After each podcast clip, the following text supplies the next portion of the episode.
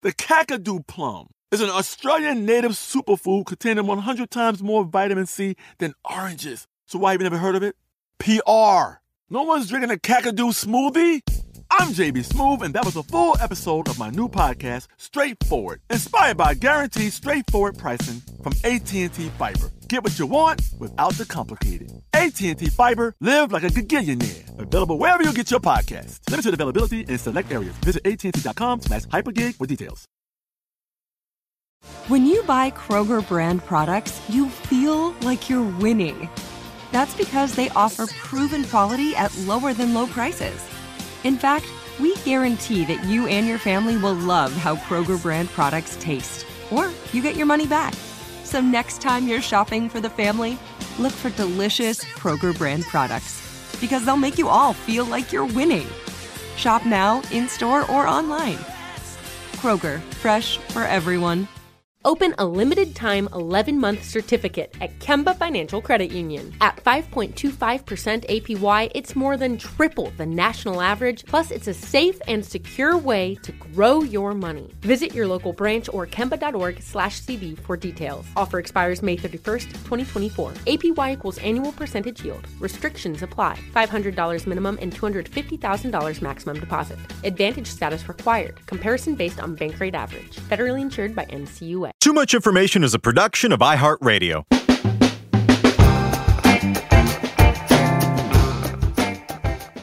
Hello, everyone, and welcome to Too Much Information, the show that brings you the secret history and little known facts behind your favorite music, movies, TV shows, and more. We are your scions of ska related factoids. My name is Jordan Runtagh. Nope. Well, I am at least. I'm not give. I'm not giving you that one. False. Uh, and I'm Alex Heigl. Damn it. And today we are talking about No Doubt's Tragic Kingdom, or as I prefer to think of it, the 90s answer to Fleetwood Mac's Rumors. I make the comparison not only for its glut of ubiquitous radio hits, including Just a Girl, Spiderwebs, and of course Don't Speak, but also the drama. Good God, the drama. You have interband romances imploding, jealousy, teenage tragedy, family squabbles, and ska. Lots of ska. There's drama and ska. There's skama. Oh no. We are 90 No. seconds in, and I got two two massive groans out of you. This is going to be great. Um, and to top it all off, all of this is going down literally in the shadow of Disney's Magic Kingdom, from which the record takes its name. This is so great. The story behind Tragic Kingdom is truly crazy, and the feelings of loss, longing, and anger are apparent in so many of the tracks. No doubt bassist Tony Kanal, who we will talk about quite a bit in this episode, is quoted as saying that Tragic Kingdom was, quote, the outcome of three years of struggle and there were casualties. Specifically, his relationship with Gwen Stefani, one of the most iconic frontwomen of the 90s, inspiring artists like Lady Gaga and Paramore's Hayley Williams. But the band also played a role, although some would argue a small one, in the brief third wave ska craze of the 90s. I have to admit, I knew none of the dramatic behind the music bait backstory to this album when it came out in 1995. But uh, what about you, Heigl? What was your experience with Tragic Kingdom? Were you cowed by its inescapability or charmed by the energy and charisma of Gwen Stefani? I'm gonna let you in a little secret about me, Jordan. I hate ska. I hate it so much.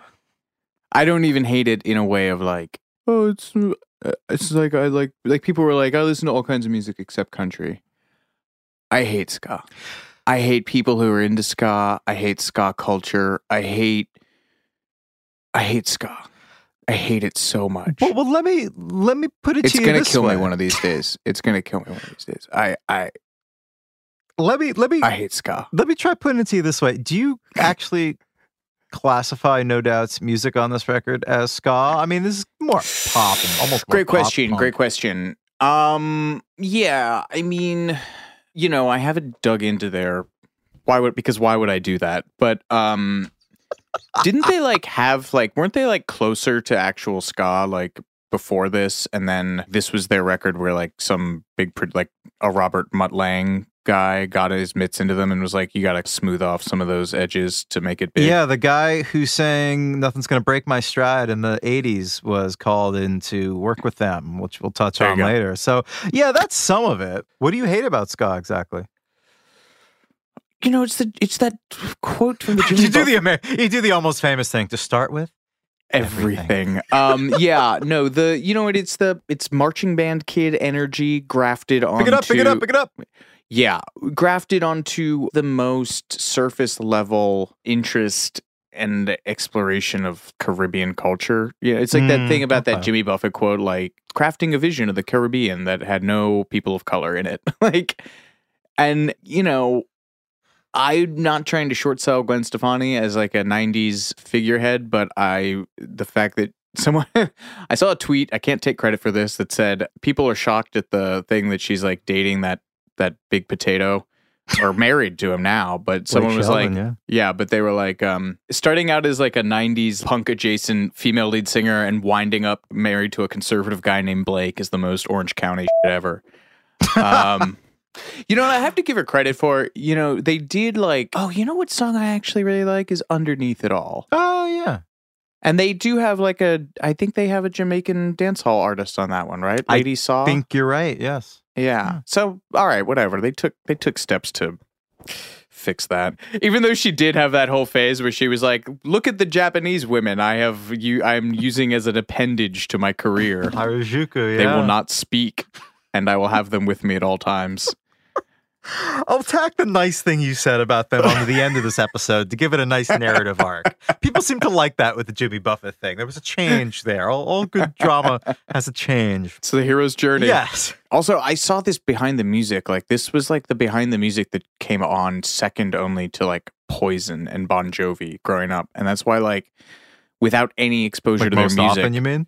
Yeah, yeah. And that's why just like passively sitting in front of the TV as a kid, I absorbed more about like this damn story. But I don't think I heard it that much growing up. I mean, I like Spiderwebs a lot. That song goes. Yeah. Yeah. Well, you're about to know the story even more, Heigl. And everyone listening, you will as well. I gotta say, this whole story of No Doubt makes Fleetwood Mac's rumors look like a simple misunderstanding. We'll talk about the breakups, the beefs, and even the bindis at the heart of No Doubt's breakthrough record. At the end of the day, it's really a story about a female powerhouse coming into her own as an artist. You'll hear about Gwen Stefani's phone stalker, the mystery of the missing dress from the album cover, the band's weird but deep connection with The Simpsons, and how a stomach bug inspired a standout album cut. Plus, we'll do a bit on Walt Disney's cryogenically frozen head, so you don't want to miss that. Is that like the fifth time of this head's appearance on the podcast? But we've never dug into it until this episode. Friend of the pod, Walt Disney's frozen head. So, without further ado, here is everything you never knew about Tragic Kingdom by No Doubt.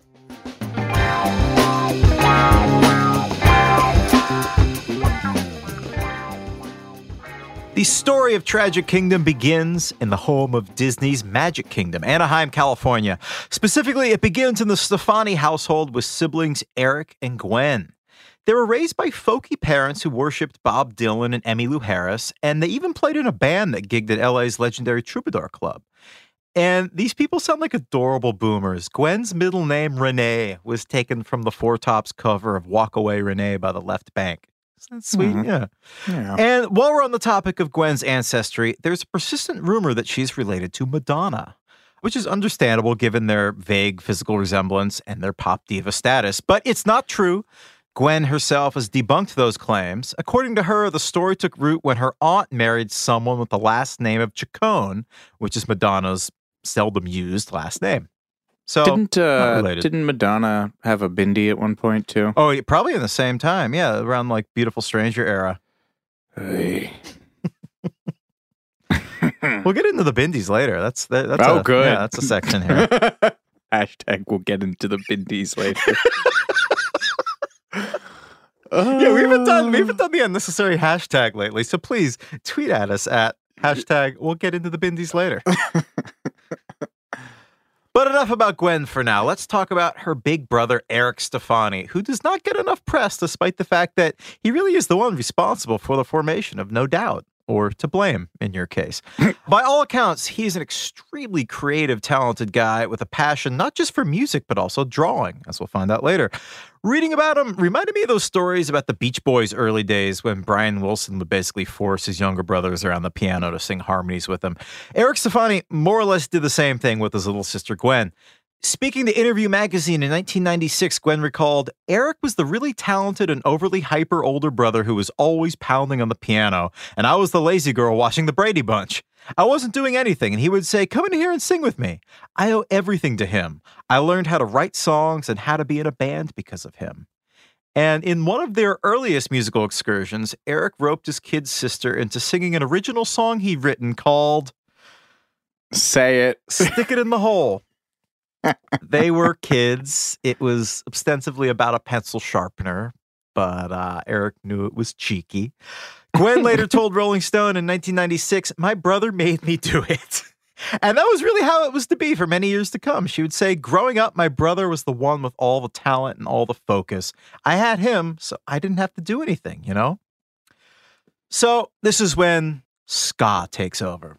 Both Stefani kids were incredibly taken by the sounds of imported Jamaican ska and also the late 70s English subgenre known as two tone, which was basically ska mixed with elements of punk and early new romantic new wave. Were you ever in the two tone? That seems like something you could maybe get into. Um, no, but it is fascinating to me. I mean, it's interesting because it, it's not the I, I, hate using the term authentic, but there's like an element to British ska that's way more mm. that is way more authentic yeah. than American ska because like you're growing up in lily white ass Anaheim, but like all the British guys' obsession with ska kind of did come from the fact that a lot of them were like council estate yeah. neighbors with a bunch of people from the Caribbean. I mean, Paul Simonon from the Clash, who sings their probably their most reggae ish song, uh, Guns of Brixton. Um, he talks about like he only listened to like dub and reggae growing up. He was coming at punk from the complete opposite direction of, you know, like uh Joe Strummer being super into like Gene Vincent and stuff. I mean, mm. it's interesting because it's actually kind of like the way that urban blues took hold. I mean, it was like when um, there was sort of a great migration from West Indies countries to Britain, especially Coventry, which is where the the specials are formed, and that's where you get the they throw the giant sound system parties where mm. they would daisy chain all the speakers together and do all that. And so, I mean, that's the environment that the the specials come out of, and that's sort of my issue with American ska is that it does take this genuinely syncretic cross cultural product and smooth away all the edges into a bunch of white people dancing around in suits and checkered ties. Do you like? Um, I mean, the, the music ska? that really got. Do well, you like ska? well, no, no, no. Well, I mean, the music that really got uh, Eric and Gwen Stefani excited and you know wanting to make music was stuff like Madness. Madness. Eric yeah. brought home the stiff record seven inch of baggy trousers, and that was like that was it for him. That's what made him want to just sit at the piano all day and just pound out Madness melodies and stuff. And they loved the specials, as you mentioned, English mm-hmm. Beat and Selecter, I think was a big one. Were you ever into any of them? No, I think the only stuff that I actually uh, still listen to from that is like the Lee Scratch Perry, like the dub stuff, yeah. because it just it's so spacey and like it's almost like drone music, you know. Yeah. And Lee Scratch Perry's hilarious. Uh, he's one of the best interviewees of all time. Just a, a, genuine crazy person. Lee Scratch Perry's talking about burning down his studio because it was possessed. Like that's what's interesting. Like you give me the really insane people, uh, not not a bunch of dorks from Anaheim. well, getting back to the dorks from Anaheim, you know, I mean, Eric and Gwen Stefani were these bored suburban kids in this seriously boring suburb of LA, Anaheim. And there was something about the way these English groups celebrated the mundane things about life going to school, getting stuck in the rain, taking the bus, with all these raucous, uptempo, horn driven tracks. That really appealed to them, gave a sense of, I guess, romance and excitement to their own boring everyday lives. So you could almost see why it would resonate with kids in the boring suburbs. At Eric's insistence, he and Gwen made their concert debut at a school talent show in the mid 80s when they played On My Radio by the Selecters. It's a pretty cool first concert song. Uh, mm-hmm. Gwen, this is adorable, couldn't remember the words and held the lyric sheet in her hand the whole time, which is a front person no no. But I love it all the same. she was clearly very nervous, and to help with her confidence, her mother made her a dress and it was a tweed outfit copied from the dress that Julie Andrews wears in The Sound of Music when Aw. Fraulein Maria leaves the abbey and sings "I have confidence in me." She was hoping that would like give her daughter more confidence on the stage. I I mean, Gwen Stefani fans know that she loves the sound of music. It's her favorite movie, and she would revisit it on the track Wind It Up from her second solo album, The Sweet Escape, which samples The Lonely Goat Herd. This is just the first of many instances of Gwen Stefani being an adorable nerd. She was also a big fan of making her own clothes, and she would later Mhm. say, There were so many disaster stories about me staying up all night trying to make something for a show the next day. Apparently, she didn't even have her own stylist until the 2000s. So, at the height of No Doubt's fame, she was choosing all her own outfits and, you know, putting rhinestones on shirts and stuff. She was doing all that herself. Uh, yeah, researching this episode really made me like Gwen Stefani a lot more. She seems, despite what you said at the top of the episode, she's very sweet. Yeah, I, she's she's she's yeah. You know, whatever. I don't. I I bear her no quarrel. I mean, she was married to Gavin Rossdale, so the lady's done her time. So it wasn't long after this school talent show performance that Eric and Gwen Stefani decided to form a proper band, and the siblings joined forces with Gwen's coworker at a local Dairy Queen, a young Bad Brains fan by the name of John Spence. And he was an upbeat, effervescent guy who was fond of sprinkling the phrase "no doubt" into conversations, a habit that would yield the band's name. And this John Spence guy would be the frontman extraordinaire, center stage, doing backflips, while the somewhat reticent Gwen would sing back up and kind of keep to herself at the edge of the stage. Eric Stefani would be playing keyboards and serve as the band's chief songwriter, and that was the nucleus of the group. Their sound, especially in this embryonic era, was a funny mix of influences. Uh, writing his profile in Spin, Jonathan Bernstein characterized No Doubt as, quote, the last American new wave group. Rinky dink keyboards, farting horns, staccato guitars, and vibrato splattered vocal gurgles, quacks, and squeals. And their two tone ska influence would help establish them as vanguards of the third wave ska scene alongside Real Big Fish, Less Than Jake, the Mighty Mighty Bosstones, Sublime, and your favorite, Rancid, and their refracted take on the specials. You know, it's funny that they covered uh not Rancid, but no doubt they covered um It's My Life, the Talk Talk song. So there is that like there is that like um New wave. new wave kind of uh, influence. And also, you found someone comparing them to Oingo Boingo. Oh, yeah. Oh, I mean, the title track, The Tragic Kingdom, sounds like a Danny Elfman thing. Yeah, we'll get into that later. It's like psychedelic carnival from hell type track. Well, as most bands end up, fi- the position that most bands find themselves in is needing a bassist, and uh, we enter Tony Kanal, who I don't know. Do do fans hate him? Do, do I don't fan- think what's the- anymore.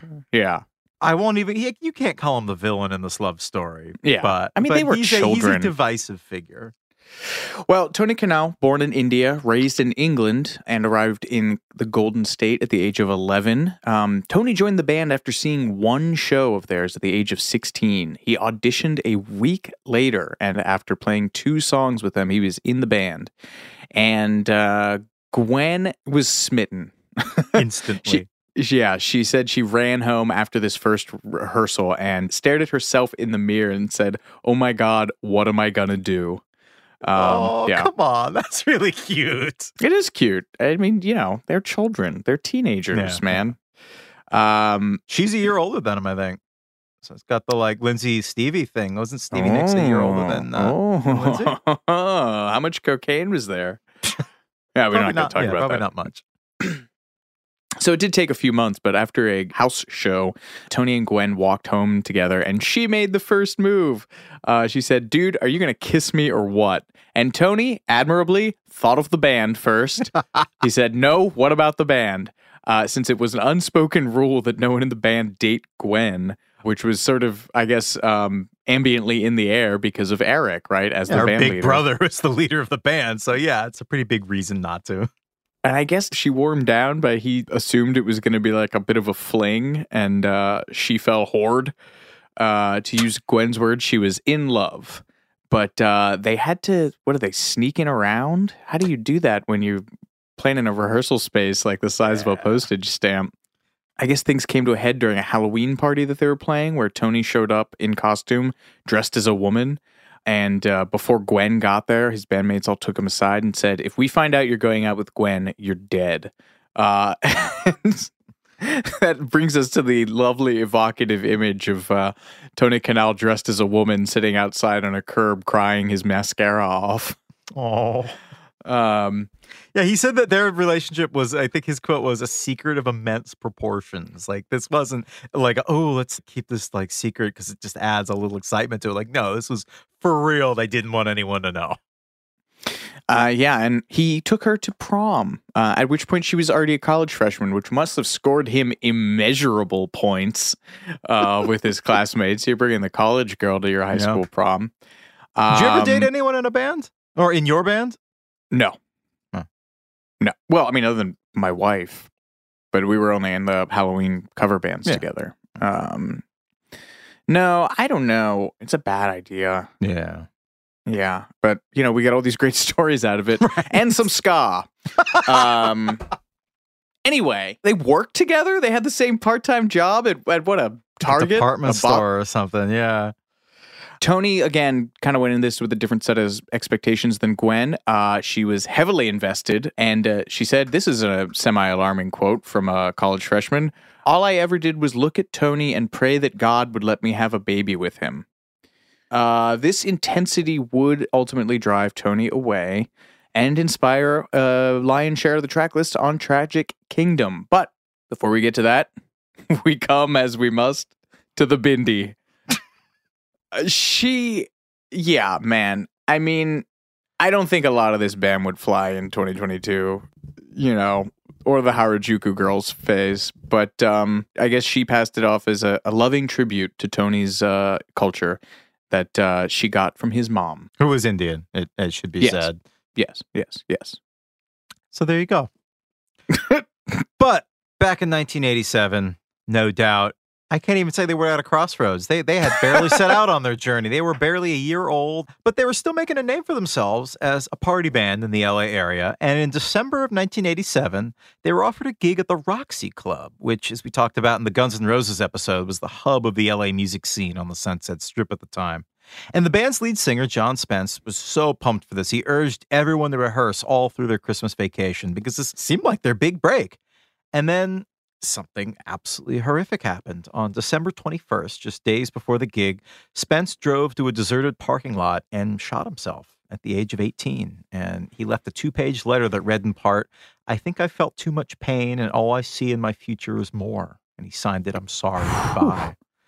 And the band were beside themselves because he seemed so up and energetic. You know, he's the guy at the front of the stage doing backflips, and he just seemed so chipper all the time. And Eric Stefani, I mean, no one in the band really ever figured it out, but Eric Stefani theorized that maybe it had something to do with this pressure of the upcoming gig.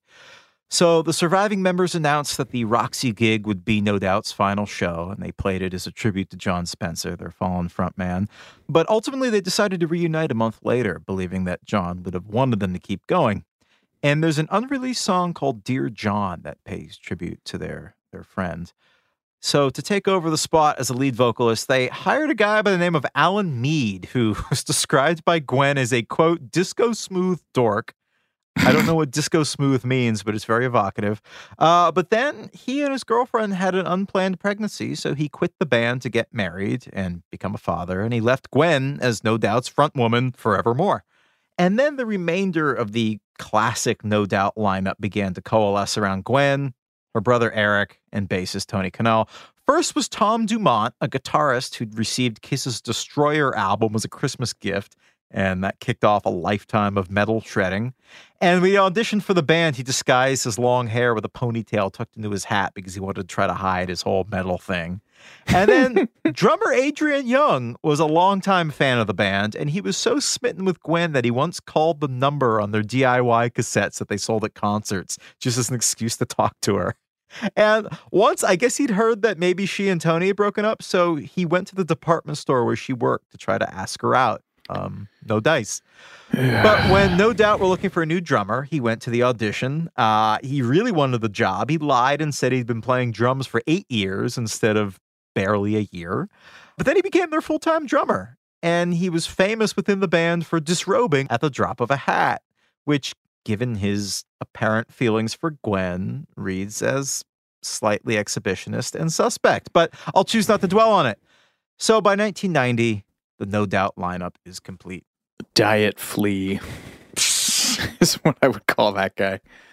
Um, Please read the uh, the heading on this.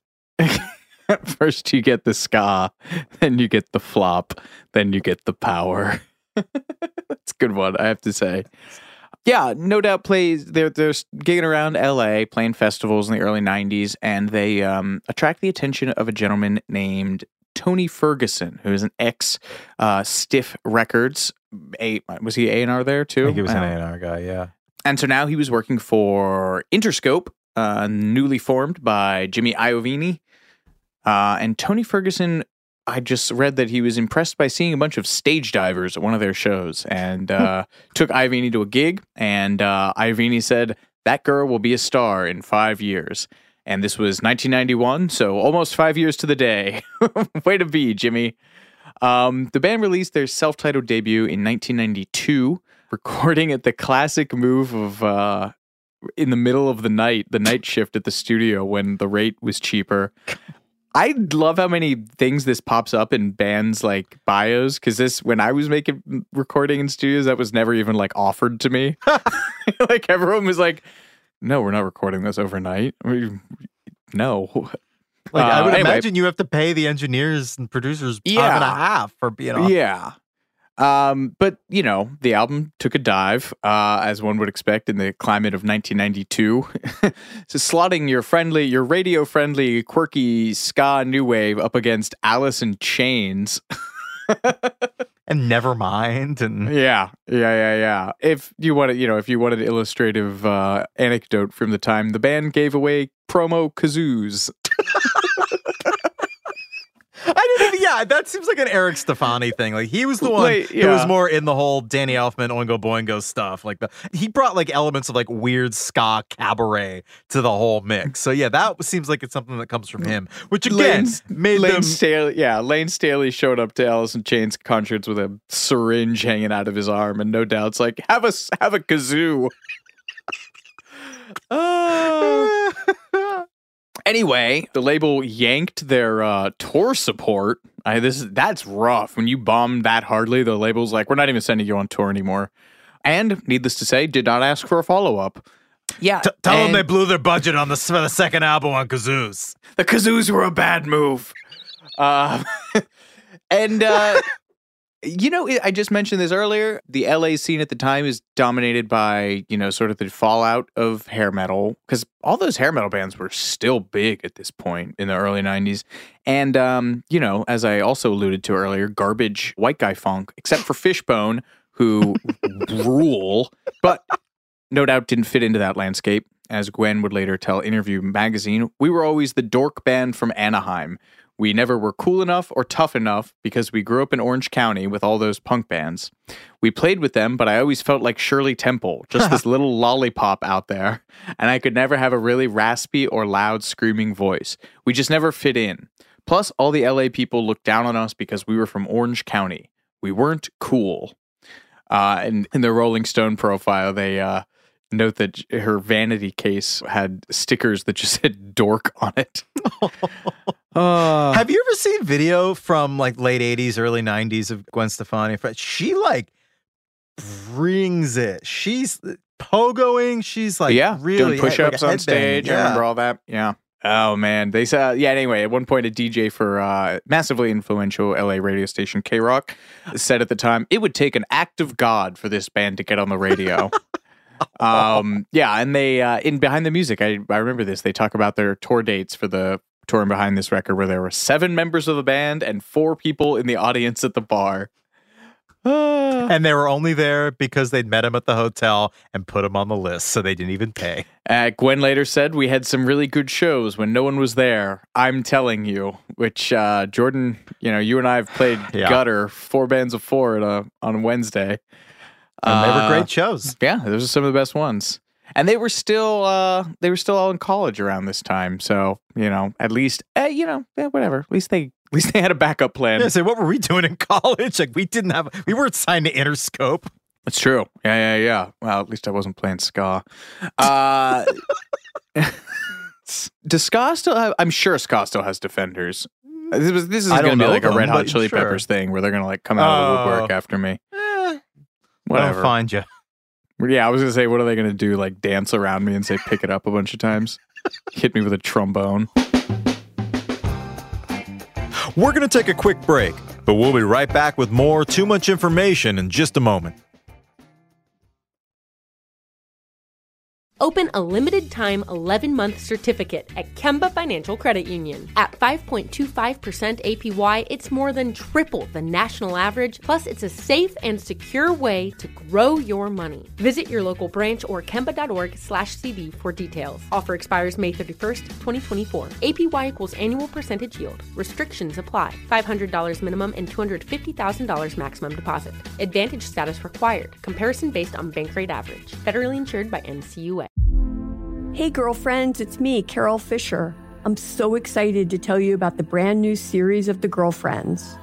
In season one, we told you about the murder of Gail Katz at the hands of my ex boyfriend, Bob. At one point, a woman's torso washed up on Staten Island and was misidentified as Gail. She spent nine years in Gail's grave, and then she just disappeared. It's almost like it's become this moral obligation to find her. And that's what we're going to do find this missing girlfriend and tell her story. With the help of some of your favorite girlfriends from season one, like my producer Anna, Oh my God. my friend Dr. Mindy Shapiro, Hi, it's Dr. Shapiro, and I'd like to speak with the deputy medical examiner. and of course, Gail's sister Elaine Katz. Having no closure, it kills you. Join us as we try to solve a 35 year old cold case. It's not going to be easy, but it's going to be one hell of a ride. What? I can't believe this. Listen to season two of The Girlfriends, Our Lost Sister on the iHeartRadio app, Apple Podcasts, or wherever you get your podcasts. Welcome to 500 Greatest Songs, a podcast based on Rolling Stone's hugely popular, influential, and sometimes controversial list. I'm Brittany Spanos. And I'm Rob Sheffield. We're here to shed light on the greatest songs ever made and discover what makes them so great.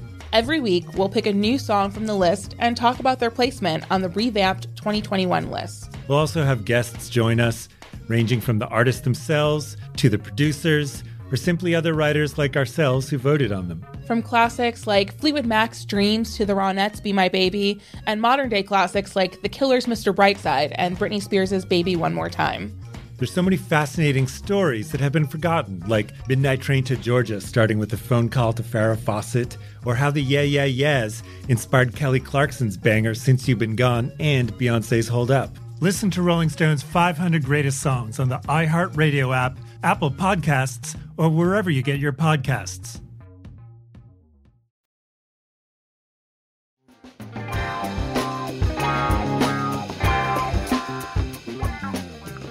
So, uh, no doubt we're upset with Interscope at uh, dragging their feet on letting them uh, put out their follow up album. So, they uh, recorded a bunch of songs in the garage of their shared house on Beacon Avenue in Anaheim, which had belonged to Gwen and Eric Stefani's grandmother. And uh, when their grandmother died, it went to her parents, and they uh, agreed to let them turn it into a studio rehearsal place. And it's in the beginning of the Just a Girl video, also uh, Trapped in a Box. Uh, literally around the corner from Disneyland, this uh, you know rehearsal studio spot looms large, as they say in the band's legend, and it was sold a few years back to someone who had no idea who they were. um, which you know, sunrise, sunset. They banged out an album's worth of material over a weekend, calling it the Beacon Street Collection, and uh, Sounds like a know- mall. yeah, right. the Claire's Beacon Street Collection. Yeah, I don't know. Does it? I didn't listen to it. I'm never. I'll never listen to it. What does it sound like, Jordan? Give me your capsule review. It's more raw than a lot of the stuff that you would hear on the radio years later from Tragic Kingdom and Return to Saturn. Sure. Um, it definitely is what was lacking on the debut album. Like that one maybe seemed a little more polished than what their fans were used to, whereas this almost felt like a live album. And it also had the track with Bradley Nowell from uh, Sublime, which is weird. Um, I don't really understand how they were able to get away with just recording an album on their own while signed to a major label and then they just printed it up themselves and Yeah. sold it at concerts. Like, I guess that just speaks to how little Interscope thought of them. They're like, oh, yeah, we don't care what you're doing. So they sold, uh, they pressed in a thousand copies in a month or two. I just saw this sold a hundred thousand copies. That's wild for something recorded in a, a house. Um, but uh, you know, rather than being furious, Jimmy Iovine uh, perhaps wisely saw the dollar signs and uh, decided to let him record a proper follow up. Unfortunately for this new album, they were turning in these like six to eight minute long epics that were just all convoluted and didn't fit on a pop album at all. And only two of them, both by Eric Stefani, actually made it onto the Tragic Kingdom track list as we know it. There's the psychedelic ish song The Climb, and also the title track, which describes a dystopian Disneyland and Walt's cryogenically frozen tears as dripping icicles which there you get the Danny Elfman Mm-hmm. Oingo Boingo type thing there. Um, while we're here, why not do a little sidebar on Walt Disney's Frozen Head? What do you think? Why not? Yeah, let's Yeah. do it. So, despite the persistent urban legend, Walt Disney is not frozen. I was actually kind of not kind of very disappointed to learn this. The New York Times reported in 2003 that his death certificate says he was cremated. And according to a PBS documentary, his ashes were interred at a family mausoleum at Forest Lawn Cemetery in Glendale, California.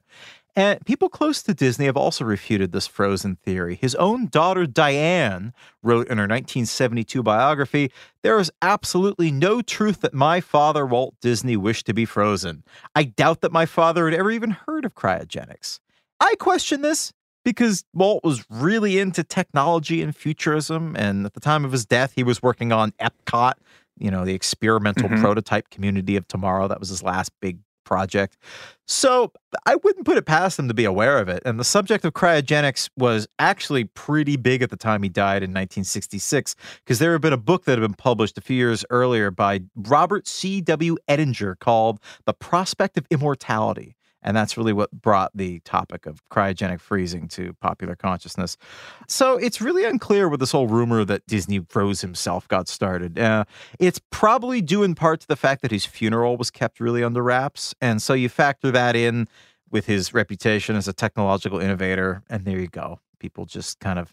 When they when there's a lack of information, we know this as digital news journalists. Uh, people oh, wait. start to Do you want to know where it came from? where I don't know. Uh, according to PBS, in early 1967, a few weeks after Disney's death in 1966, a reporter for a tabloid newspaper called the National Spotlight claimed he had snuck into St. Joseph's Hospital in Burbank, directly across the street from Disney Studios, where Yeah. Walt was being treated.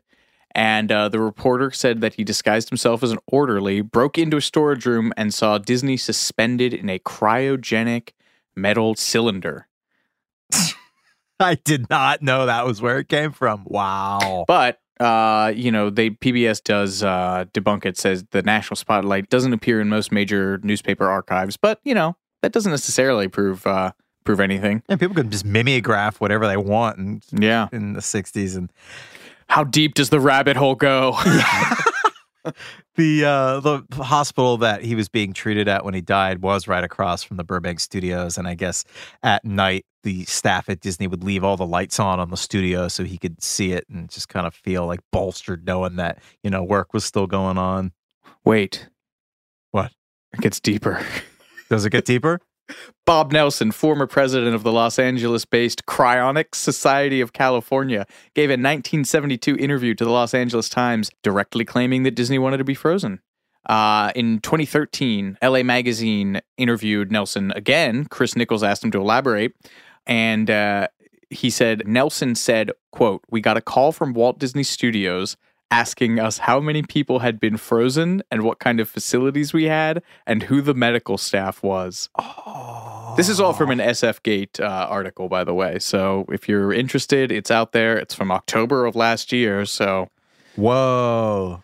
I am very, I wonder what was happening in October of last year that would yeah, nothing else. be an anniversary. Nothing, nothing big going on. Do you know the last thing that Walt Disney ever wrote? A slur? no, literally like like pen and paper. Last thing he ever when he last time he ever put pen to paper. It was that S logo that people draw in middle school. I don't know. What do you, you want me to just keep pitching stuff?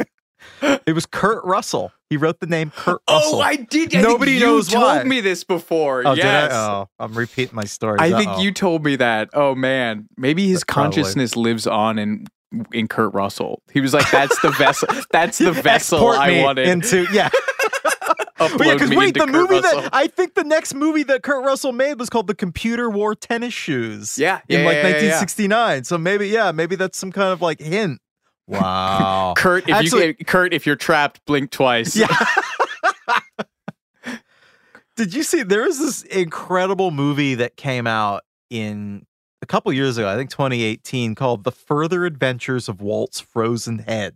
And the whole plot of this movie is that Walt's head is unfrozen once a year and just brought around the park in a jar to oversee operations. And it's just about a day with this like park lackey carting around Walt's frozen head in the jar. And they're like, evolving relationship throughout the day. Um, and the really hilarious part is that this was made without the knowledge or permission of the Walt Disney Company or his family, which is of is course. hilarious. Like that they just weren't sued into oblivion. Yeah, that's So- true. Anyhow, No Doubt's five and a half minute title track about Walt's frozen head was not destined to set the charts on fire.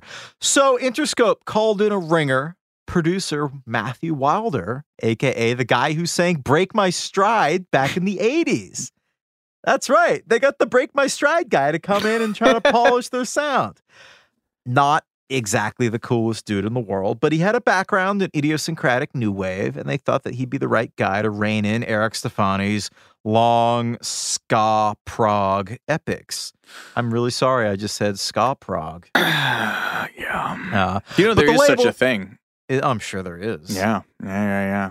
Catch twenty two, I think, is the big one. Is a really all the marching band, ki- all the, again, all the marching band kids I knew in high school were like, "Oh, Catch twenty two, great, great horn charts."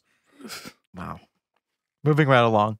uh, unfortunately, no doubt we're not happy by having this interloper in their midst. Despite his new wave credentials, they just felt like they were being intruded on by this 80s has been. And Gwen later characterized it as such an invasion at first. Yeah, and uh, you know, obviously the guy taking it hardest was Eric, uh, who had, you know, as Gwen and pretty much everyone else says, had been the creative engine of the band, writing all of this material over the past eight years. That is tough too, being in a band for nearly a decade, and you get a guy coming in being like, "We're throwing all this, scrapping it." So yeah, he hated the idea of a stranger coming in and meddling with the process and the song. So he started to distance himself from the band, first from the writing and then the recording, and then he even just stopped rehearsing, which was all the more awkward because all the rehearsals were held at his house. Uh, and finally, he quit the band in September of 1994. He had previously done some animation work on the first two seasons of The Simpsons, and so he just went and took a job there as an animator. And uh, you said he also did some work on uh, Ren and Stimpy, right? Yeah, I was unable to find exactly what, but I, I saw, I think on his IMDb page that he'd worked on that too. His favorite uh, Simpsons character is Bart, and he said because he relates to him. And, uh, you know, he actually went and subsequently drew his old bandmates into the Homerpalooza episode of The Simpsons in 1996. One of my favorite Simpsons lines of all time uh, Billy Corgan, Smashing Pumpkins, Homer Simpson, smiling politely. I think that was a Conan line. It had to be. Yeah, yeah. Uh, he also they they made an appearance on King of the Hill where they played uh, Oh, Bobby yeah. Hill's prom. The long shadow of the Fox animation block in the '90s. Uh, one of the last songs Eric wrote for No Doubt was called "Bye Bye Birdie," which is a mournful farewell song about a baby bird who needed to fly off into the sky. Little on the nose there, Eric. uh, never recorded, but message received. Um, and uh, there's a big Rolling Stone profile from 1996 of the band by Chris Heath. He uh, wrote the incredible Spice Girls profile for Rolling Stone too that we talked about in our Spice Girls Oh, episode. yeah, yeah, Great yeah. writer. Um, but uh, yeah, Eric had copped to being a little bit um, off track. I guess you want you you put it as. Uh, he said, "I was trying too hard to put my personality or my being on this planet through the music, and I didn't know how to express myself any other way. So when that was compromised, I was lost. but I think I found myself more by losing that and having to act as a human. Art should imitate life, not the other way around. Uh, consequently, he moved on to forming a ragtime band, performing things like Scott Joplin's seminal composition Maple Leaf Rag and the theme to the Little Rascals. That is, did this man ever, ha- did he ever have sex once? I, you know, I watching him on the behind the music episode, which was recorded, I think, in like 2000 or taped in 2000. So it wasn't even like that late after he left, like only a couple years. There's a again, I don't know this man. I know very little about him. There's a, a haunted look. He seems unhappy. Hmm. Not necessarily that he left the band, just in general. I, I Hmm. get kind of. I mean, this whole thing reminds me of Brian Wilson, like the guy who started the band, was the creative engine, decided to just back away, and then the band would say, "Well, no way," and then built a studio in Brian's house to try to like make it easy for him, and then he Mhm. just retreated to his room and was like, "No, no, no, I really don't want to deal with this." Like that's the sense that I'm getting here.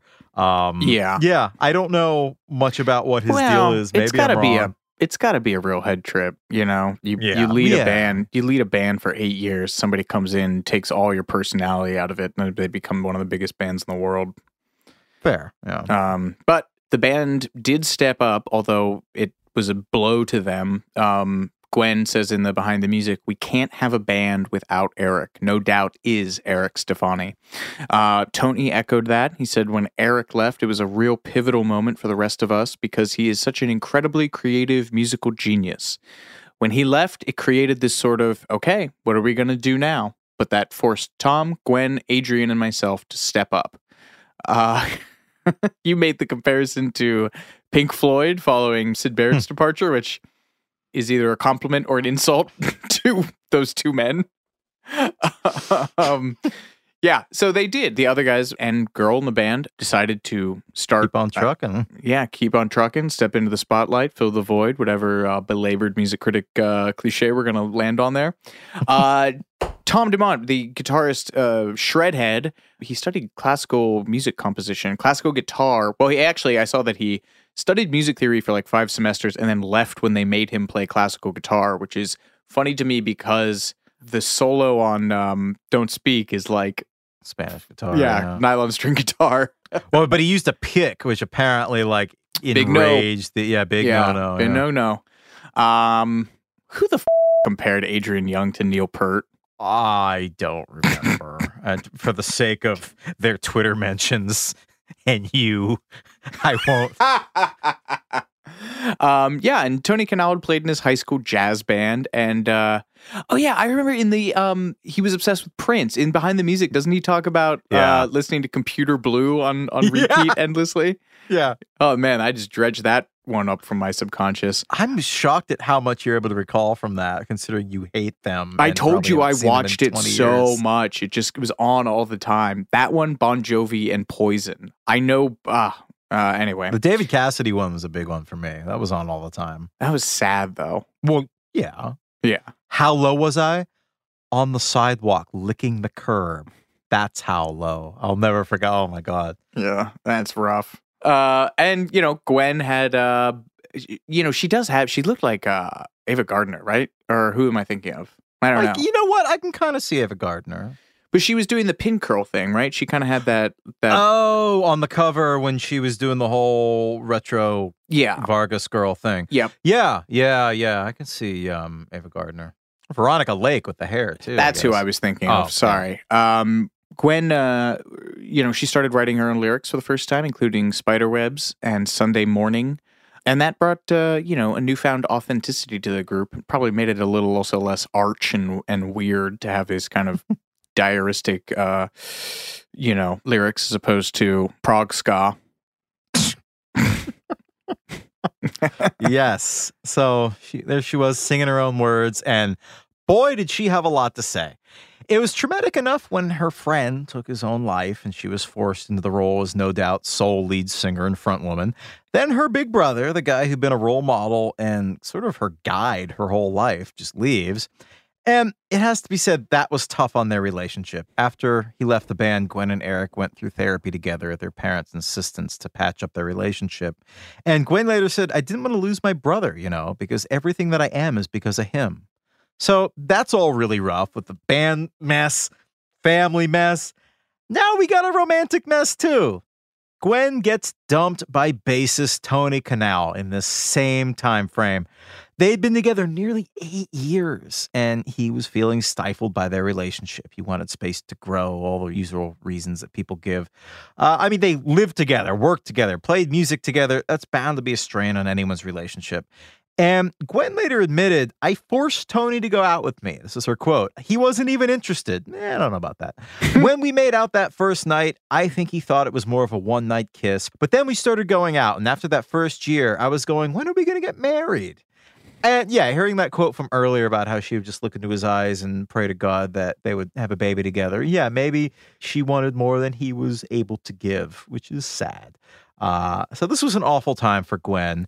And as she said in No Doubts Behind the Music special, everyone I love the most, my two boys, were gone.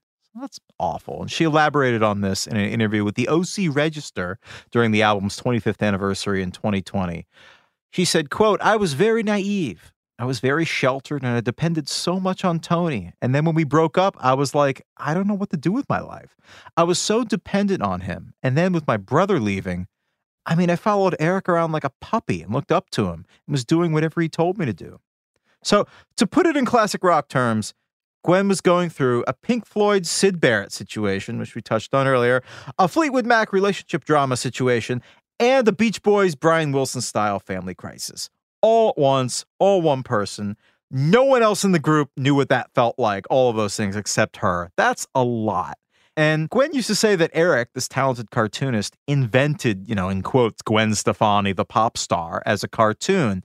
But now she was forced to take control. And I think it exposed the steeliness in her that maybe even she didn't realize she had.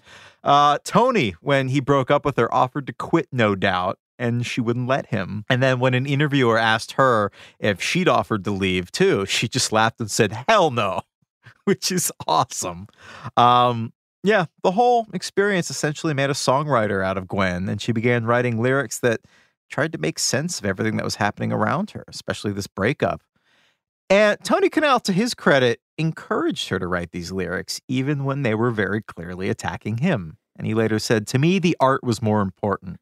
And she would write these songs like Happy Now and Sunday Morning, both of which are pretty vicious. And then she would immediately call Tony up and share them and say, Dude, I totally wrote the raddest song. I have to read it to you. Promise you won't get mad at me. And then read these lyrics that are just ripping him apart. Don't Speak is the most famous song Gwen wrote about her breakup, but Happy Now is the most scathing. And it's basically Gwen taunting her ex after he breaks up with her, saying she loves her newfound freedom. And the words include You killed the pair. Now only one is breathing. There's no looking back. This time I mean it. Are you happy all by yourself? You've got no one else. You're by yourself, all by yourself all by yourself. Pretty brutal. Yeah. she would say it's the perfect revenge song of someone who got hurt in love.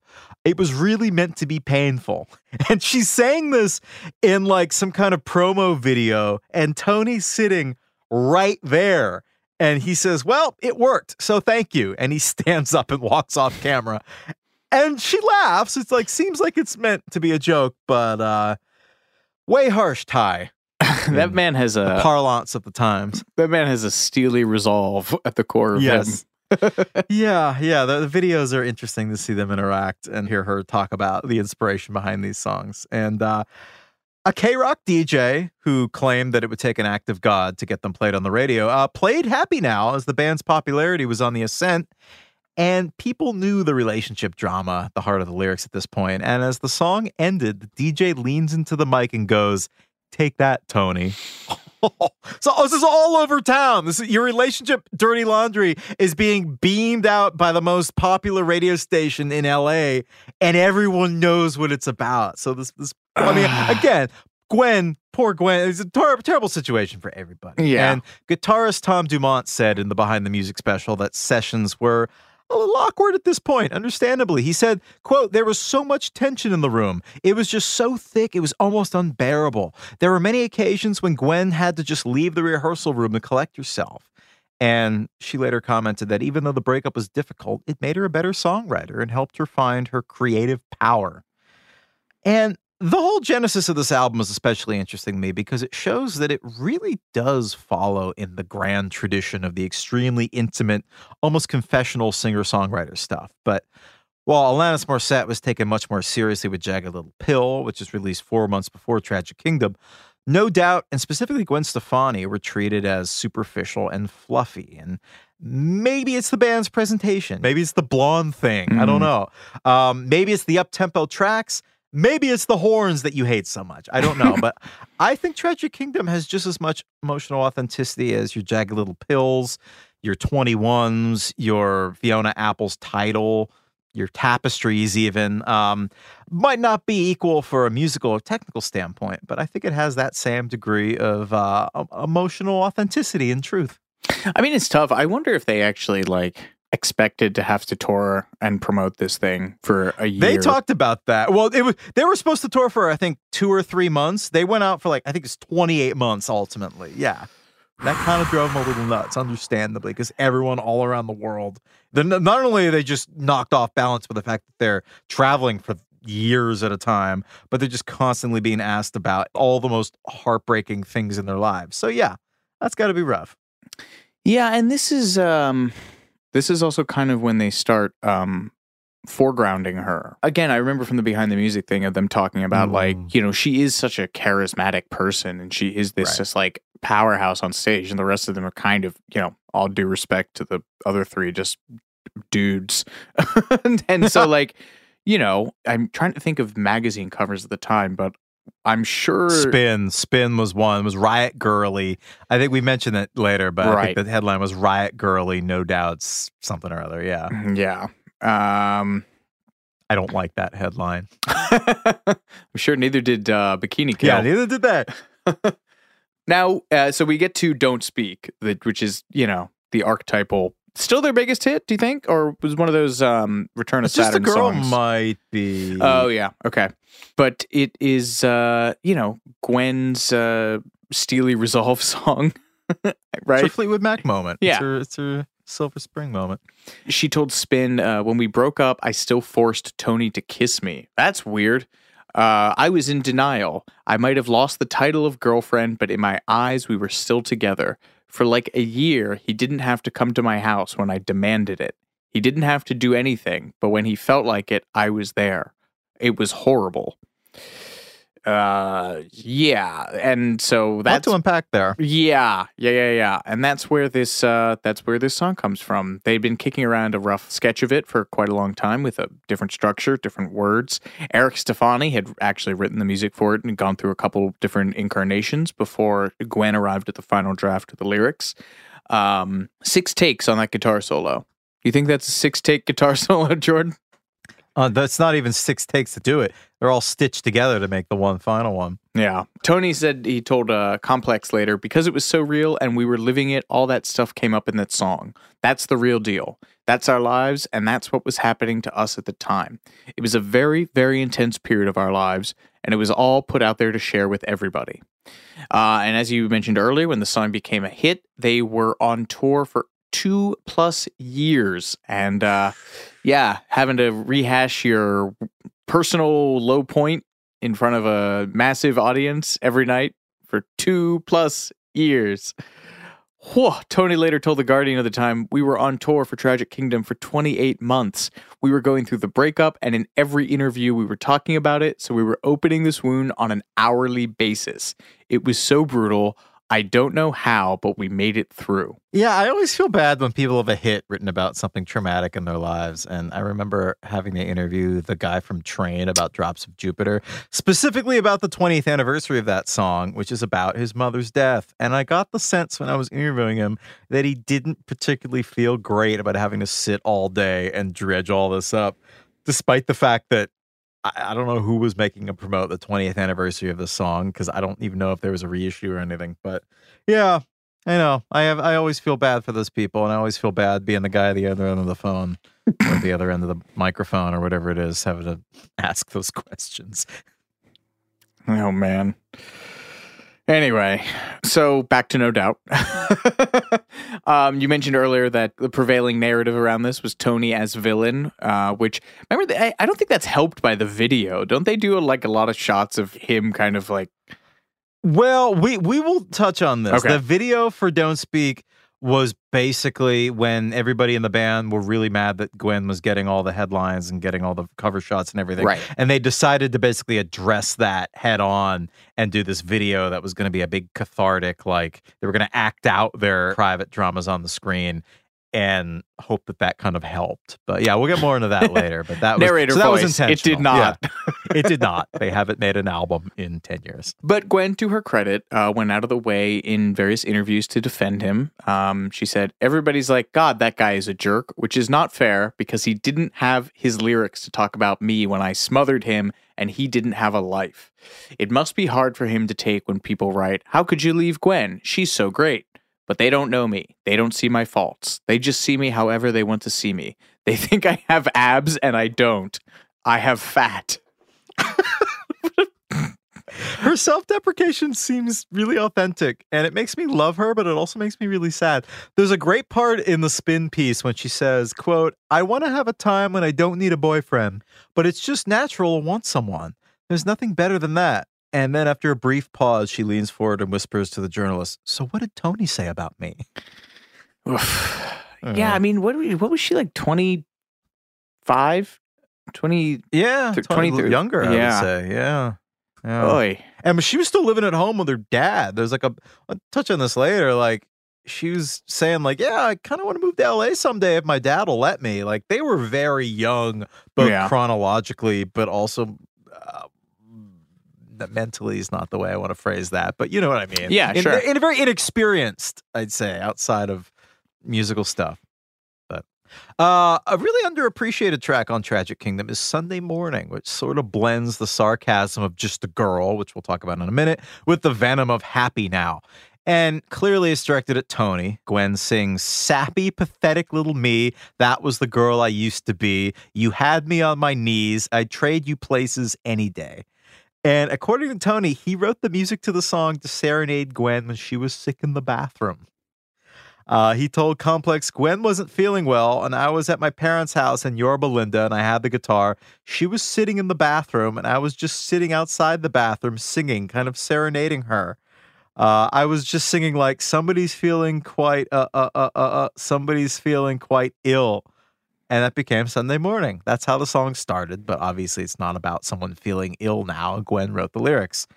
I find this slightly ungallant snapshot of the song's genesis as maybe revenge for these pointed lyrics. What do you think? yeah, my girlfriend had diarrhea and was sitting on the toilet, so I sat outside with a guitar and and then she took that piece of music I wrote to make her feel better and put mean lyrics about me in there. Yeah. Don't know. But let's go on to happier, happier topics now. Let's have a little, little friendly chin wag about the best songs called Sunday Morning, because there are many. Run them down. Well, it's one of my favorites by Margo Guryan, Sunday Morning from 1968's Take a Picture, I think the album's called. No Great, idea. like obscure late 60s pop singer. Mhm. Uh, Sunday Morning by the Velvet Underground, of course. Probably my favorite. Yeah, yeah. Sunday Morning by Madness. I Oh. mean, of course, these Madness super fans have a song named, you know, that share a name with the Madness song. Easy, like a Sunday morning. We'll Mm. count that. Yeah. Commodores. That might be my favorite on here. Sunday Morning by Maroon 5. I secretly like that song.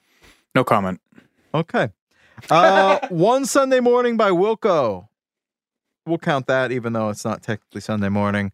Eh. And Matthew Sweet of Ming Tea with Austin Powers and uh, Susanna Hoffs Right. and others has Sunday morning too. This Am is I my forgetting any? Yeah, you are. This is my gotcha Oh. journalism moment. Sunday morning coming down, you rube. The Kris Kristofferson song. Uh, uh, you know what? I had that on there and then I took it off because I thought that its title deviated too far from Sunday morning. It's st- Mm, all right. but no, you're right. But that Okay. doesn't. But then No, that doesn't okay. give us the that doesn't give us the opportunity to tell people the story behind Sunday morning coming down of Kris Kristofferson being so desperate to get his demos into the hands of Johnny Cash that he commandeered an Army Reserve helicopter, flew it onto Cash's front lawn, and strolled up to the front door to give him the demo tape. Chris Didn't Johnny Kristofferson. Cash like walk out with a gun just because he was like, "What's going on?" I mean, he probably. Had a I mean, wouldn't you? Ninety percent of his waking hours. Yeah, we're being invaded by Kris Kristofferson. Fair. As you meditate on that, we'll be right back with more too much information after these messages. Open a limited time 11 month certificate at Kemba Financial Credit Union. At 5.25% APY, it's more than triple the national average, plus, it's a safe and secure way to grow your money. Visit your local branch or kemba.org slash CD for details. Offer expires May 31st, 2024. APY equals annual percentage yield. Restrictions apply. $500 minimum and $250,000 maximum deposit. Advantage status required. Comparison based on bank rate average. Federally insured by NCUA. Hey, girlfriends, it's me, Carol Fisher. I'm so excited to tell you about the brand new series of The Girlfriends. In season one, we told you about the murder of Gail Katz at the hands of my ex boyfriend Bob. At one point, a woman's torso washed up on Staten Island and was misidentified as Gail. She spent nine years in Gail's grave, and then she just disappeared. It's almost like it's become this moral obligation to find her. And that's what we're going to do find this missing girlfriend and tell her story. With the help of some of your favorite girlfriends from season one, like my producer Anna. Oh my God. My friend Dr. Mindy Shapiro. Hi, it's Dr. Shapiro, and I'd like to speak with the deputy medical examiner. And of course, Gail's sister Elaine Katz. Having no closure, it kills you. Join us as we try to solve a 35 year old cold case. It's not going to be easy, but it's going to be one hell of a ride. what? I can't believe this. Listen to season two of The Girlfriends, Our Lost Sister on the iHeartRadio app, Apple Podcasts, or wherever you get your podcasts. Welcome to 500 Greatest Songs, a podcast based on Rolling Stone's hugely popular, influential, and sometimes controversial list. I'm Brittany Spanos. And I'm Rob Sheffield. We're here to shed light on the greatest songs ever made and discover what makes them so great. Every week, we'll pick a new song from the list and talk about their placement on the revamped 2021 list. We'll also have guests join us, ranging from the artists themselves to the producers, or simply other writers like ourselves who voted on them. From classics like Fleetwood Mac's Dreams to the Ronettes' Be My Baby, and modern day classics like The Killer's Mr. Brightside and Britney Spears' Baby One More Time. There's so many fascinating stories that have been forgotten, like Midnight Train to Georgia, starting with a phone call to Farrah Fawcett, or how the Yeah Yeah Yeahs inspired Kelly Clarkson's banger Since You've Been Gone and Beyonce's Hold Up. Listen to Rolling Stone's 500 Greatest Songs on the iHeartRadio app, Apple Podcasts, or wherever you get your podcasts.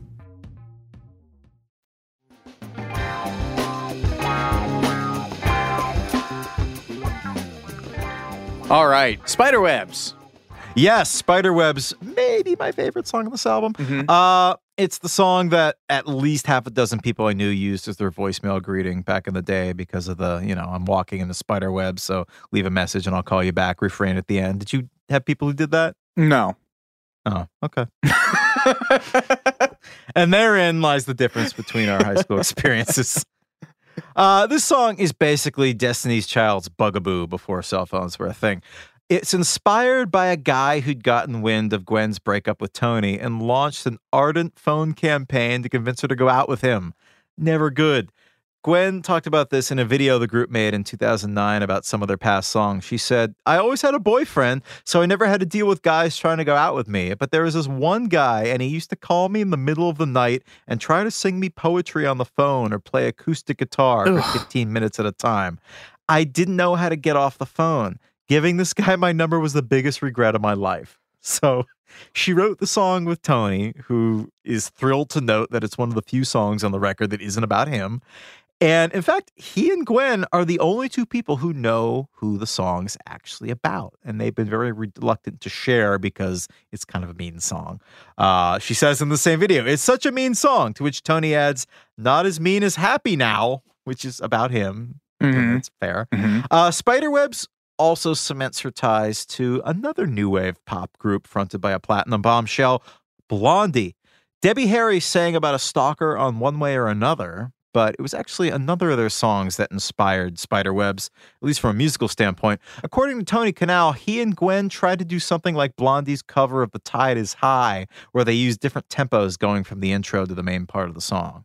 Hmm. So that's a musical inspiration from Blondie there. Yeah. Hmm. Well, now we arrive at the other standout track on Tragic Kingdom, which is uh, Just a Girl, the song that really, you know, as you mentioned earlier, it's this and Don't Speak. Um, it's when they played on their first TV appearance when they were on Conan.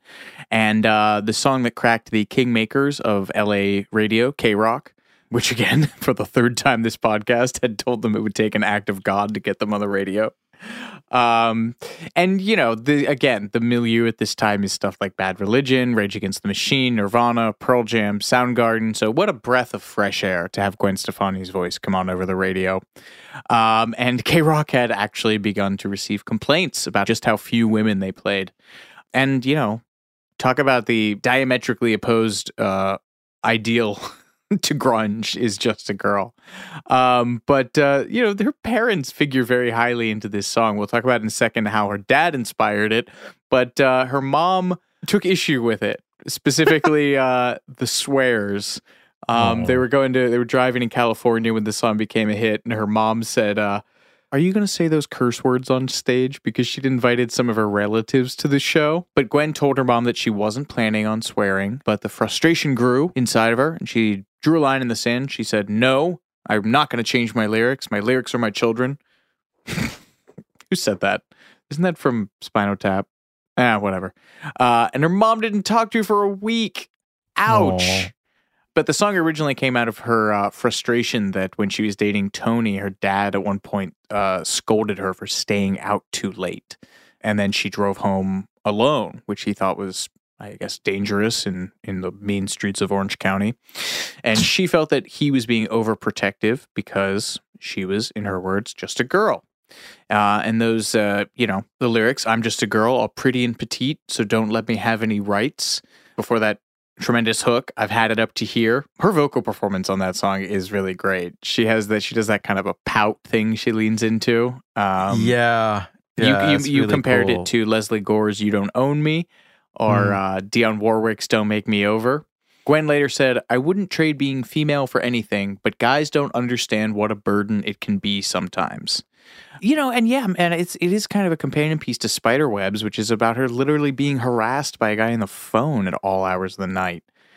I remember getting reading uh our school had like the Disney magazine, Disney Adventures, and like I remember reading in that about like Gwen was like the female rocker that it was cool to look up to and and they made a, such a big deal about her doing push-ups on stage and having great abs. uh which was yeah, but I mean, you know, she the 90s. yeah, exactly. But she did break her foot at one point on stage. Yeah. You know, God love her. Uh, writing in Pitchfork a few years back, Jillian Mapes said of Just a Girl, it is not a subtle song, but what it's doing is quietly masterful. The sarcasm subverts the underlying victimhood in a sneering way, but victimhood is also something girls, particularly white or privileged girls, quickly understand as a tool for getting what they want. Still, though, mm, there's always somebody out there who's going to miss the message. and uh, Spin asked her about this in 1996, and she said, I hate it when I'm asked what that song is about. The lyrics are so obvious. If you don't think it's sarcastic, you've got to be like an idiot. Ah, music journalists. But this song actually uh, presages, presages, uh, prefigures, pre somethings, uh, Spice Girls, girl power. Um, At least in the States. yeah, that's true. Mic.com, Tom Barnes writing over there has says Just a Girl helped amplify the message of the Riot Girl movement, who, according to their manifesto, fought for the psychic and cultural lives of girls and women everywhere. You know, and it's kind of that bit of like uh, putting a little sugar into your message to help it get over into the mainstream. Because Bikini Kill, Bratmobile, Heavens to Betsy, L7, that was uh, not exactly radio friendly sounds, but no doubt, you know, got the message across by being super, super catchy. Made it onto MTV, you know, and that's the thing about ska is it's not threatening. You can parents can be like, "This is fun. I'll take my kids to that." Um, Just a Girl, of course, got syncs in uh, Clueless, Romy and Michelle's high school reunion, both of which are, you know, now, if not at the time, looked upon as groundbreaking works of feminist cinema. We should do Clueless soon. Yeah, probably. Um, yeah, and you know, here we are, straight white manning our way through a piece on Gwen Stefani. So we'll go back to Jillian Mapes at Pitchfork. Quote Following the surge of third wave feminism in the early 90s, the mid 90s became the peak of the angry white female era in rock and pop. It was a time when feminized aggression from Hole and Riot Girl to Liz Phair and Alanis Morissette was suddenly perceived as being on trend, as if women haven't been furious forever.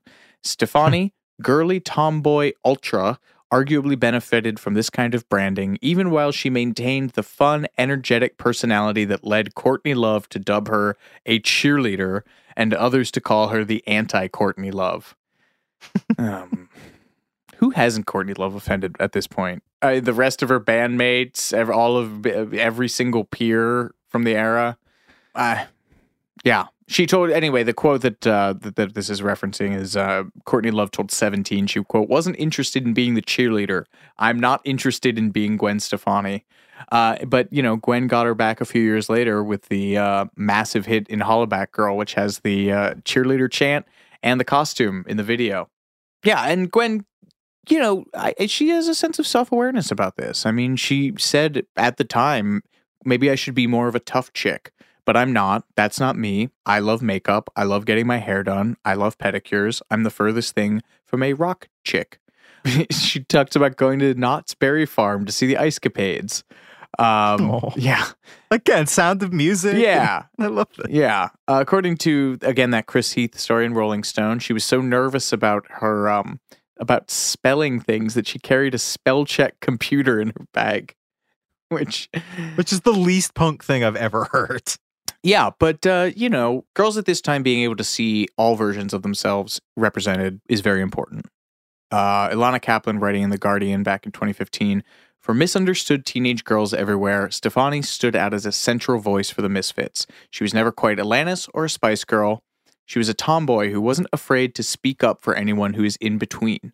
She was the pretty, creative, artsy girl in high school that wasn't afraid to stick up for herself or you. She was a punk in plaid who served as just one of the guys. Stefani was one of the women that you looked up to for her incredible vocals and I don't give a damn sentiment. She didn't care what you thought of her, but she did care about her feelings and making sure you knew what they were.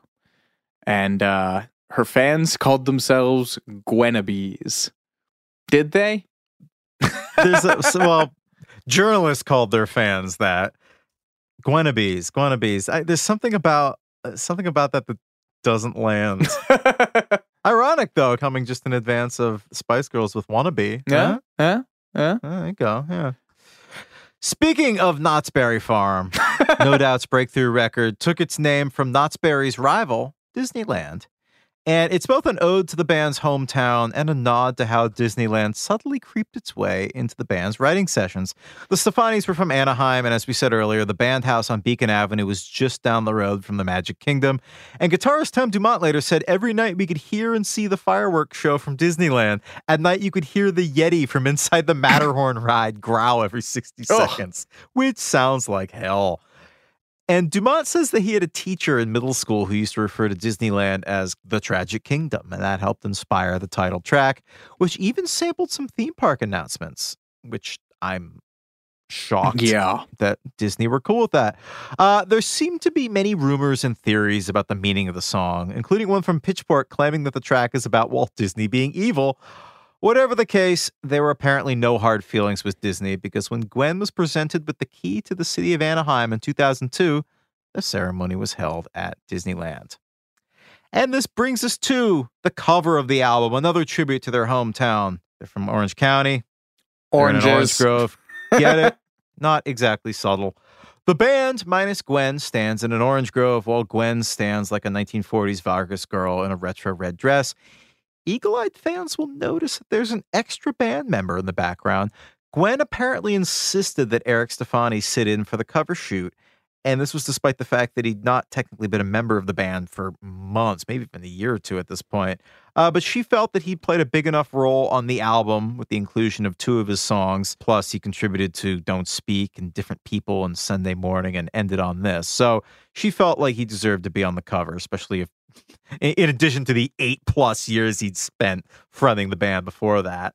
But the decision to include Eric made things a little awkward during the shoot. If you look at the sleeve booklet, Eric is always standing at the back or at the side, and he's usually looking away. Uh, I guess he felt weird being back. I guess the other band members felt weird that he was back. Uh, she would later say it was very weird. It was horrible. So that's sad. But you know it's even more horrible? The red dress that she wore on the cover got stolen. It was loaned to the Hard Rock Cafe and later displayed at the Fullerton Museum Center in an exhibit called the Orange Groove, Orange County's rock and roll history. But then in January of 2005, this dress was stolen, this priceless bit of rock and roll memorabilia taken from under their noses. Can you believe it? Someone finally listened to me and put it in a museum where it belonged. And then this happened. I can't believe it. Jesus Christ. Despite the desperate pleas for its return, the dress, which had been appraised at around $5,000 at the time, has still not been recovered. Wow. What else did they take? I I don't know. I I'm almost guessing just that. Hmm. Yeah, like a targeted theft. Hmm. It is believed the dress was stolen between 2:30 and 3:30 p.m. on a Tuesday. What was happening in that museum during that time? I'm just imagining a security guard like They're like smashing the glass to get through it. Anyway, you know what I just read This is kind of funny on um on Spiderwebs, you know, the steel drums. You know who plays those? Oh yeah. No. Uh Stephen Perkins from uh Jane's Addiction, who famously plays steel drums on Jane Says. So if you needed yet another vision of the Caribbean as filtered through a white guy from California, hard to get more illustrative than a bunch of ska dorks from Anaheim with a white guy playing steel drums on track one of their breakthrough record. Little on the nose there, world. So, Tragic Kingdom released on October 10th, 1995. Uh, I'm just going to quote you here.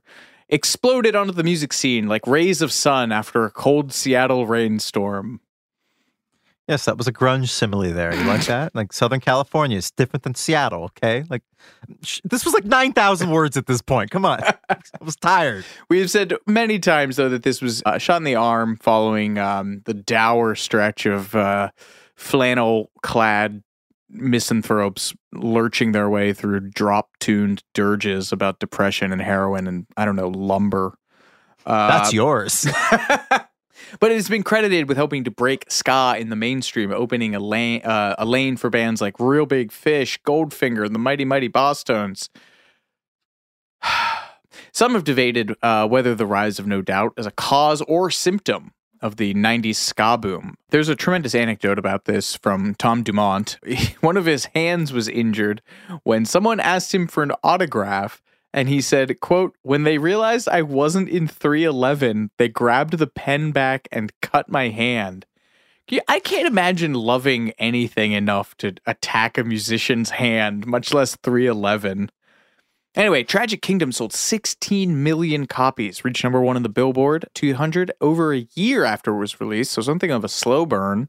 Mm-hmm. Um, and uh, Again, Tom Dumont, for years when they were just struggling, he claimed that he would only get a tattoo if they ever sold millions of records and then subsequently chickened out.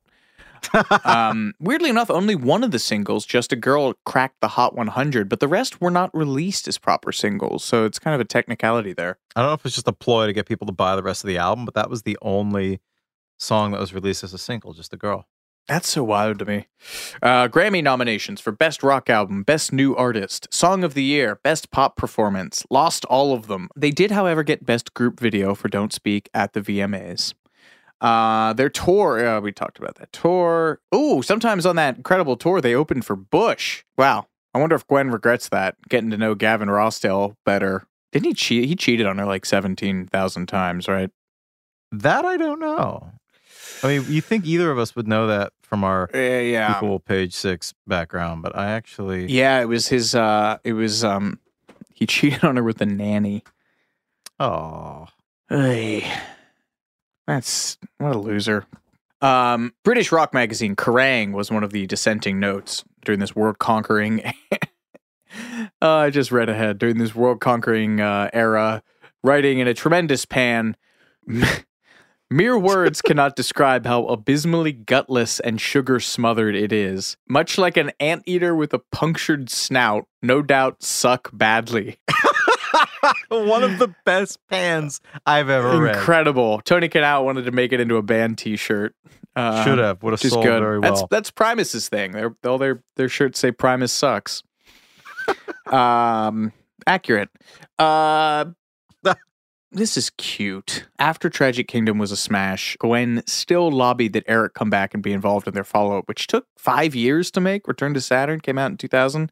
Mm-hmm. Um, she was saying Eric is no doubt. And again, to illustrate the point in the Rolling Stone profile, she pointed to some steamed vegetables on a dinner tray, saying, These are really good, but if I can put a little butter and salt and pepper on that, it would be great. And that's what Eric is. Sure. Uh, he has a co-write on one track on Return to Saturn, but other than that, does not seem to have been involved. Although Jerry Harrison of the Talking Heads was producing the track New. Jerry Harrison, probably the third, fourth most famous member of Talking Heads. Jerry Harrison, folks. Friend of the Friend of the pod, Jerry. Harrison. All right, Jordan, bring us home. Tell us about the music videos from Tragic Kingdom. Yes, we can't end this episode without touching on the iconic music videos.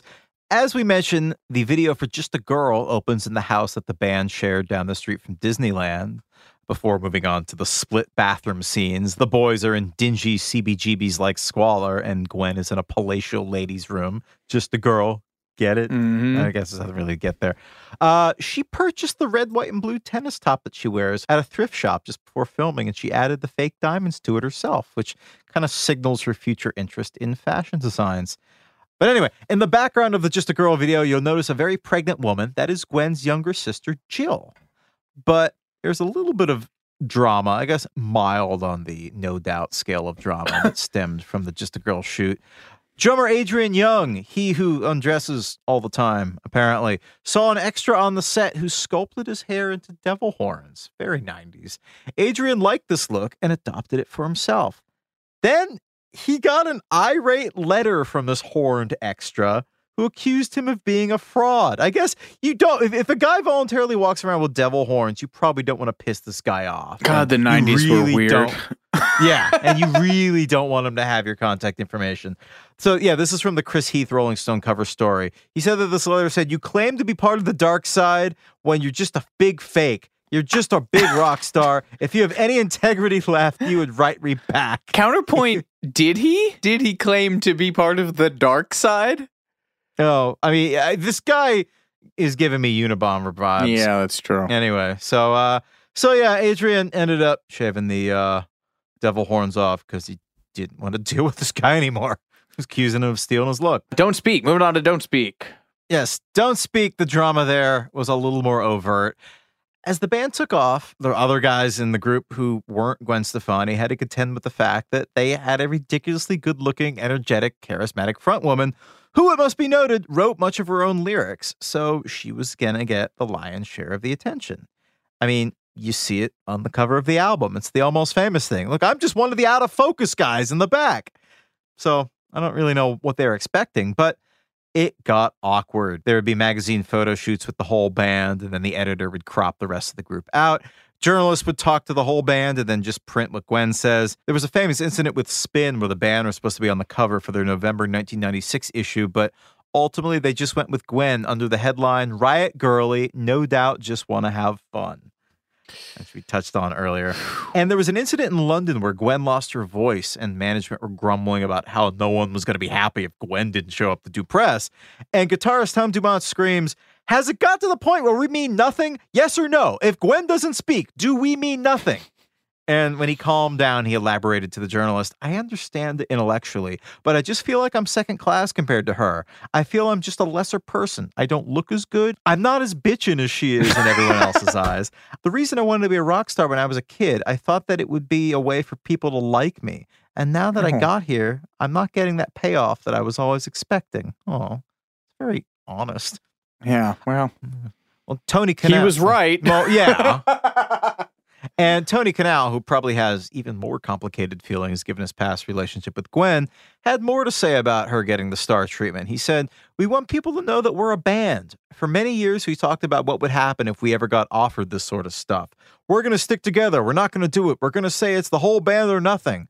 But when you're actually put in that situation and you see that your friend has the opportunity, maybe the once in a lifetime opportunity to be on the cover of a magazine, why would you hold someone back from that? So it was rough for them. But rather than let the spite and bile fester, they took the brave approach of confronting all this drama head on in their video for Don't Speak. And they kind of acted out the whole photographer singles out Gwen's psychodrama as the plot line for this video by Sophie Muller. And though the song was ostensibly about Gwen's split with Tony, the video was kind of about Gwen's split with the band. And the boys all give Gwen dirty looks, as you noted earlier, and they seem to be kind of upset throughout the whole video. And Tony commented, We didn't want it to be about a normal breakup, so we thought, what would be the saddest thing that could happen? The band splitting up. So that's what the video's about. And ironically, the night before the video shoot, two members, Tom and Gwen, came close to walking out of the group. The band claims that they were trying to get Gwen to take some time off after her voice kept giving out, but she responded with an angry variation of, I'm going to do whatever I want, and if you don't like it, quit.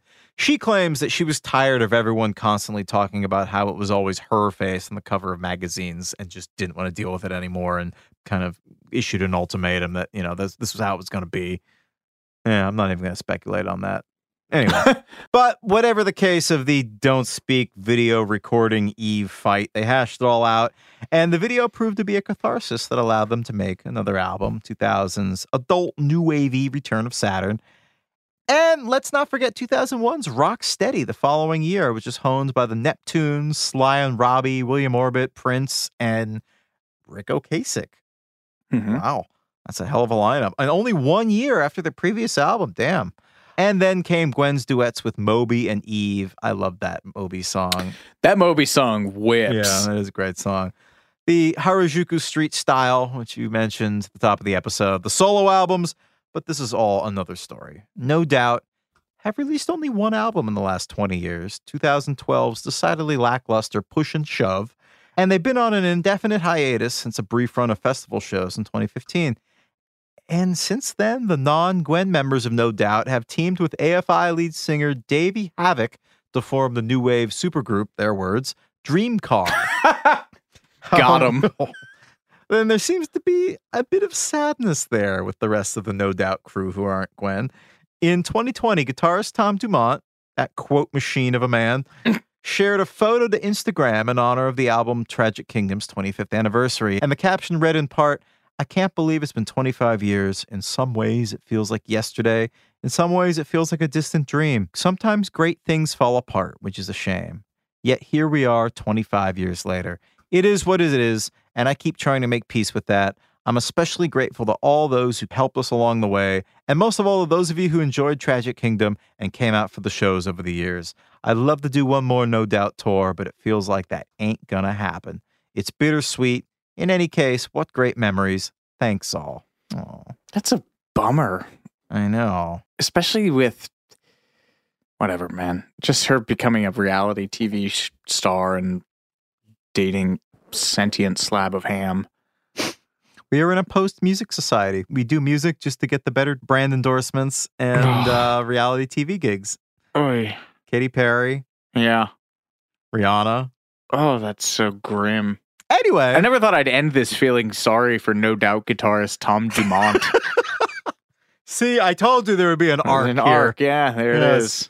Both Gwen and Tony have talked about the heartbreak in Tragic Kingdom, which is simultaneously what made it resonate with so many, but also makes it hard for them to revisit. Gwen later said, quote, the whole purpose for the Tragic Kingdom is the breakup, the heartbreak. There's a lot of feelings. When you say the words Tragic Kingdom, my heart still kind of is broken. Because those songs were about a really sad time for me. However, I would like to try to end this on a slightly more upbeat note. There's a song included on Gwen's 2004 solo album, Love Angel Music Baby, and it's one that, to me, closes the book on this whole Tragic Kingdom chapter. I'm referring to, of course, the song Cool, which was written as an affectionate tribute to Tony and the friendship they maintained, or at least they maintained as of 2004. The words include We used to think it was impossible. Now you call me by my new last name. Remember Harbor Boulevard, the dreaming days where the mess was made. Look how all the kids have grown. We've changed, but we're still the same. After all that we've been through, I know we're cool. May we all be so cool with our exes. Well, folks, we're off into our own tragic kingdom. And uh, I have not come around on ska. Oh, but I have really... perhaps come around on uh, on the saga of No Doubt, at least as a hero's journey. Told you it'd be an interesting one. Yeah, I mean, you know, you either die a hero or live long enough to see yourself marry Blake Shelton. uh, there it is. There it is. Thanks for listening. This has been too much information. I'm Alex Heigl. And I'm Jordan Runtagh. We'll catch you next time. Hey.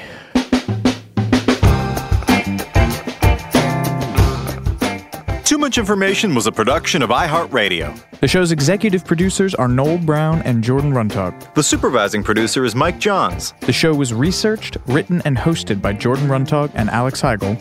With original music by Seth Applebaum and the Ghost Funk Orchestra. If you like what you heard, please subscribe and leave us a review. For more podcasts on iHeartRadio, visit the iHeartRadio app, Apple Podcasts, or wherever you listen to your favorite shows.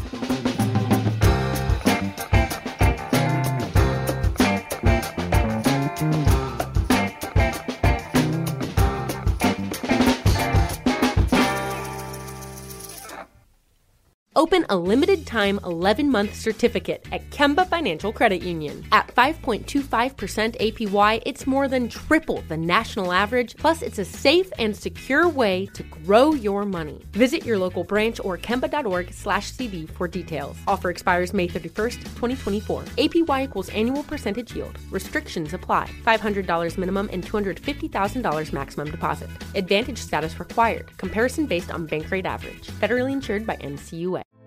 Hey, girlfriends, it's me, Carol Fisher, back with another season of the global number one podcast, The Girlfriends.